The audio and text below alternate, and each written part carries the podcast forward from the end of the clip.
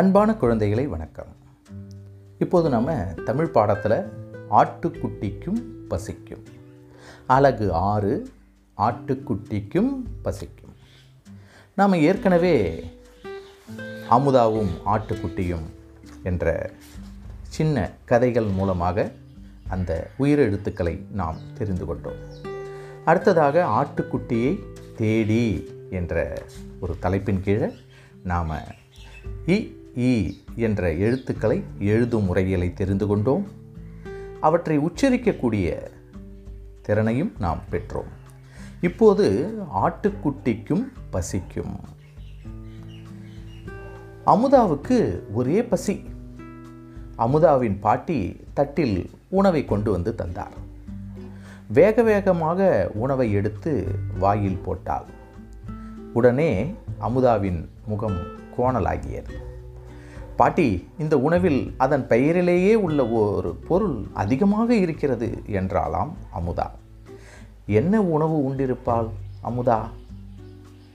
அதன் பெயரில் உள்ள பொருள் என்ன உங்களுக்கு தெரியுமா? அன்பான குழந்தைகளே, உப்புமா. உ இப் பு மா, உப்புமா. அந்த உணவுதான் உப்புமா. அந்த உப்புமாவில் ஓ உப்புமாவில் உப்பு அதிகமாக இருக்கிறதா? அப்போ உப்புமா என்ற சொல்லில் உப்பு என்ற சொல்லும் அடங்கியிருக்கிறது. உ இப் பு, உப்பு. உனக்கு பிடித்த இரண்டு பொருள்கள் இருக்கின்றன, அவற்றோடு சேர்த்து சாப்பிடு என்று கூறிய பாட்டி அமுதாவின் தட்டில் அவற்றை வைத்தார். அவற்றை பார்த்ததும் அமுதாவின் கண்கள் விரிந்தன. இப்போது உப்பாக இருந்தாலும் உப்புமாவை சாப்பிட்டு விடுவேன் என்றாள். அமுதாவிற்கு பிடித்த உணவுப் பொருள்கள் எவையாக இருக்கும் என்று உங்களுக்கு தெரிகிறதா? இப்போது நான் சொல்கிறேன். உருளைக்கிழங்கு. அமுதாவிற்கு பிடித்த உணவுப் பொருள் உருளைக்கிழங்கு. உ ரு லை இக் கி ழ இங் கு, உருளைக்கிழங்கு. சொல்லுங்கள் குழந்தைகளே, உருளைக்கிழங்கு. அடுத்ததாக இன்னொரு பொருள். இரண்டு பொருள்கள் அல்லவா சொன்னார்கள் பாட்டி? ஊறுகாய். ஊ ரு கா இ, ஊறுகாய். ஊ ரூ கா இ, ஊறுகாய். இந்த பட்டு குட்டியை பாருங்க பாட்டி, சொல்கிற பேச்சை கேட்கவே மாட்டேங்குது என்று சினுங்கினாள் அமுதா. பட்டுக்குட்டியா?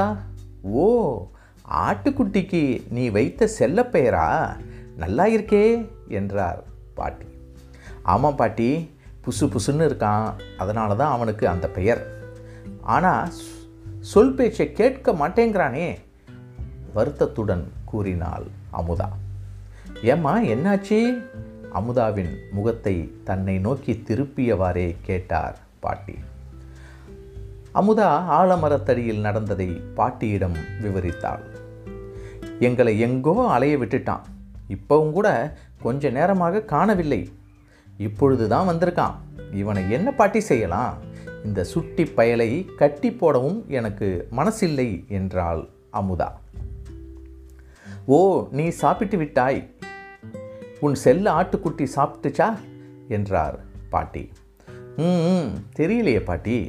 அச்சச்சோ, பட்டுக்குட்டிக்கும் பசிக்கும், இவனுக்கும் உப்புமா போடட்டுமா என்று எழுந்தாள் அமுதா. அவனுக்கும் உப்புமாவா? அவனுக்கு என்ன பிடிக்குமோ அதை கொடு. அவனுக்கு பசி எடுக்கும் நேரத்தில் விளையாட போயிருக்கிறீர்கள், அதுதான் இலையை பார்த்ததும் ஓடி போயிட்டான் என்றார் பாட்டி. ஓ, அது தெரியாமல் இவன்கிட்ட கோபம் கொண்டேனே. சரி இருங்க பாட்டி, வருகிறேன் என்று ஓடினாள் அமுதா. சற்று நேரத்திலேயே கை நிறைய இலைகளுடன் ஆட்டுக்குட்டியுடன் ஓடினாள். ஒய் பட்டுக்குட்டி, இந்தா இலைகள். அமுதா இலைகளுடன் நிற்பதை பார்த்ததும் துள்ளி கொண்டு ஓடி வந்தது ஆட்டுக்குட்டி. ஆனால் இலைகளை பார்த்ததும் தலையை திருப்பி கொண்டது. ஆட்டுக்குட்டி ஏன் தலையை திருப்பி கொண்டது? அப்படி எந்த இலைகளை அமுதா எடுத்து வந்தால் தெரியுமா? அவள் எடுத்து வந்தது ஊமத்தை. ஊ ம இத் தை, ஊமத்தை. சொல்லுங்கள், ஊ ம இத் தை, ஊமத்தை. எருக்கு. எ ரூ இக் கு, எருக்கு. சொல்லுங்கள் குழந்தைகளே, ஊமத்தை. ஊ ம இத் தை, ஊமத்தை. எ ரூ இக் கு, எருக்கு. உனக்கு பசி என்று இலைகளை பறித்து வந்தேன், நீ சாப்பிட மாட்டேன் என்கிறாய். இலை பறிக்கும்போது என்ன நடந்தது தெரியுமா? இங்கே பார், எப்படி தடித்து போயிருக்கிறது என்று கைகளை நீட்டி காட்டினாள் அமுதா. அமுதாவின் கைகளை கடித்து தடித்து போக செய்தது யாராக இருக்கும்? எறும்பு. ஏ ரூ இம் பூ, எறும்பு. ஏ ரூ இம் பூ, எறும்பு. அமுதா ஆட்டுக்குட்டிக்காக இலைகளை பறித்து வர சென்றாள் அல்லவா? அப்போது அந்த பறிக்கப்பட்ட அந்த செடியிலிருந்து இருந்த எறும்பானது இவள் கைகளை கடித்து தடித்து போக செய்துவிட்டது. அங்கு வந்த பாட்டி, இவை அவ்வளவாக ஆடுகளுக்கு பிடிக்காத அமுதா. ஆட்டுக்கு புற்கள், மா இலைகள், கொய்யா இலைகள் போன்றவை மிகவும் பிடிக்கும். நேற்று ஓர் இடத்திற்கு சென்றிருந்தேன். அதன் கரையிலிருந்து புற்கள் கொண்டு வந்தேன்.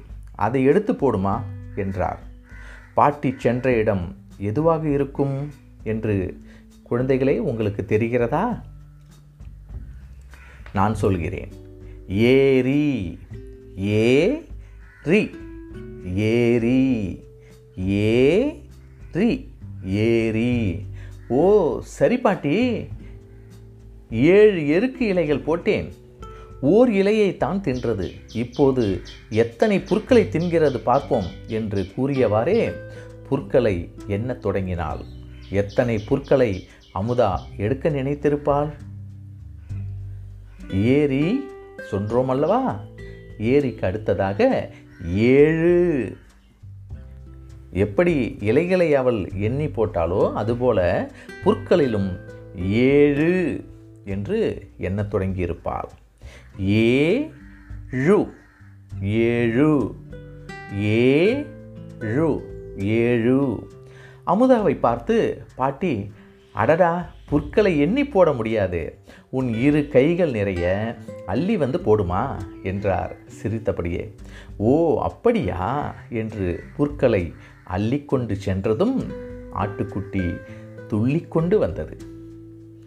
ஆட்டுக்குட்டி தின்பதை பார்த்து மகிழ்ந்த அமுதா, நாளைக்கு சரியான நேரத்திற்கு அன்பு வீட்டிலிருந்து கொய்யா இலைகள் பறித்து வந்து போடுகிறேன், நீ எங்கும் ஓடக்கூடாது என்றாளாம். ஆட்டுக்குட்டி வேக வேகமாக தலையை ஆட்டியது. அட, நான் சொல்வது உனக்கு புரிகிறதா? புரிந்தது போல தலையை ஆட்டுகிறாயே, என் அறிவாளி குட்டி, பட்டு குட்டி, என் செல்ல குட்டி. அமுதா கொஞ்ச ஆரம்பித்தாள், நிறுத்த மாட்டாள். வாருங்கள், நாம் அதற்குள் இவர்களை பற்றி பேசுவோம். இந்த தலைப்பின் கீழே ஆட்டுக்குட்டிக்கும் பசிக்கும் என்ற இந்த தலைப்பின் கீழே நாம் கற்றுக்கொண்ட எழுத்துக்கள் உ, ஊ, ஏ, ஏ என்ற இந்த சொற்களை, இந்த எழுத்துக்களை நாம் அறிந்து கொண்டோம். இந்த எழுத்துக்களில் தொடங்கக்கூடிய சொற்களை மீண்டும் ஒரு முறை நாம் சொல்லி பழகுவோம். உப்புமா, உப்பு, உருளைக்கிழங்கு, ஊறுகாய், ஊமத்தை, எருக்கு, எறும்பு, ஏரி, ஏழு. மீண்டும் ஒரு முறை சொல்லலாமா? உப்புமா. சொல்லுங்கள், உப்புமா, உப்பு. சொல்லுங்கள், உப்பு. அடுத்ததாக உருளைக்கிழங்கு. உருளைக்கிழங்கு. நான் அடுத்து என்ன சொல்லப் போகிறேன் என்று உங்களுக்கு தெரியும் அல்லவா குழந்தைகளே? ஊறுகாய். ஊறுகாய். ஊமத்தை. ஊறுகாய். ஊமத்தை. அந்த ஆட்டுக்குட்டி சாப்பிடாமல் போட்டதில் ஊமத்தையும் ஒன்று, மற்றொன்று எருக்கு இலைகள். அப்போ எருக்கு. எருக்கு. சொல்லுங்கள், எருக்கு. அமுதாவீர் இந்த இலைகளை பறிக்கச் சென்றபோது கடித்து தடித்து விட்டதல்லவா? கடித்த அந்த எறும்பு. எறும்பு. சொல்லுங்கள், எறும்பு. அந்த இலைகளை, அந்த புற்களை எடுத்து வந்த இடம் எது தெரியுங்களா? ஏரி. பாட்டி எடுத்து வந்ததாக சொன்னார்களே நேற்று சென்று, அந்த இடம் ஏரி. ஏ ரி, ஏரி. ஏழு. ஏ ழு, ஏழு. இவ்வாறாக நாம் ஒவ்வொரு எழுத்துக்களையும் ஒலிப்ப சரியான ஒலிப்பில் அவற்றை நாம் மீண்டும் மீண்டும் ஒலித்து அதற்கான சொற்களையும் நாம் படித்து பழக வேண்டும். அதை நமது நோட் குறிப்பேடுகளிலும் அதை எழுதி பார்க்க வேண்டும். சொல்லிக்கொண்டே நாம் எழுதி பழகும்போது அவற்றை நாம் முழுமையாக அந்த ஓசையுடன் சொல்லும்போது அந்த சொற்களினுடைய பொருளையும் நாம் அறிந்து கொள்ளலாம். அன்பான குழந்தைகளே, மீண்டும் அலகு ஏழு லேப்டாப் லேப்டாப் என்ற பகுதியில் மீண்டும் சந்திக்கின்றேன். குழந்தைகளே, நன்றி, வணக்கம்.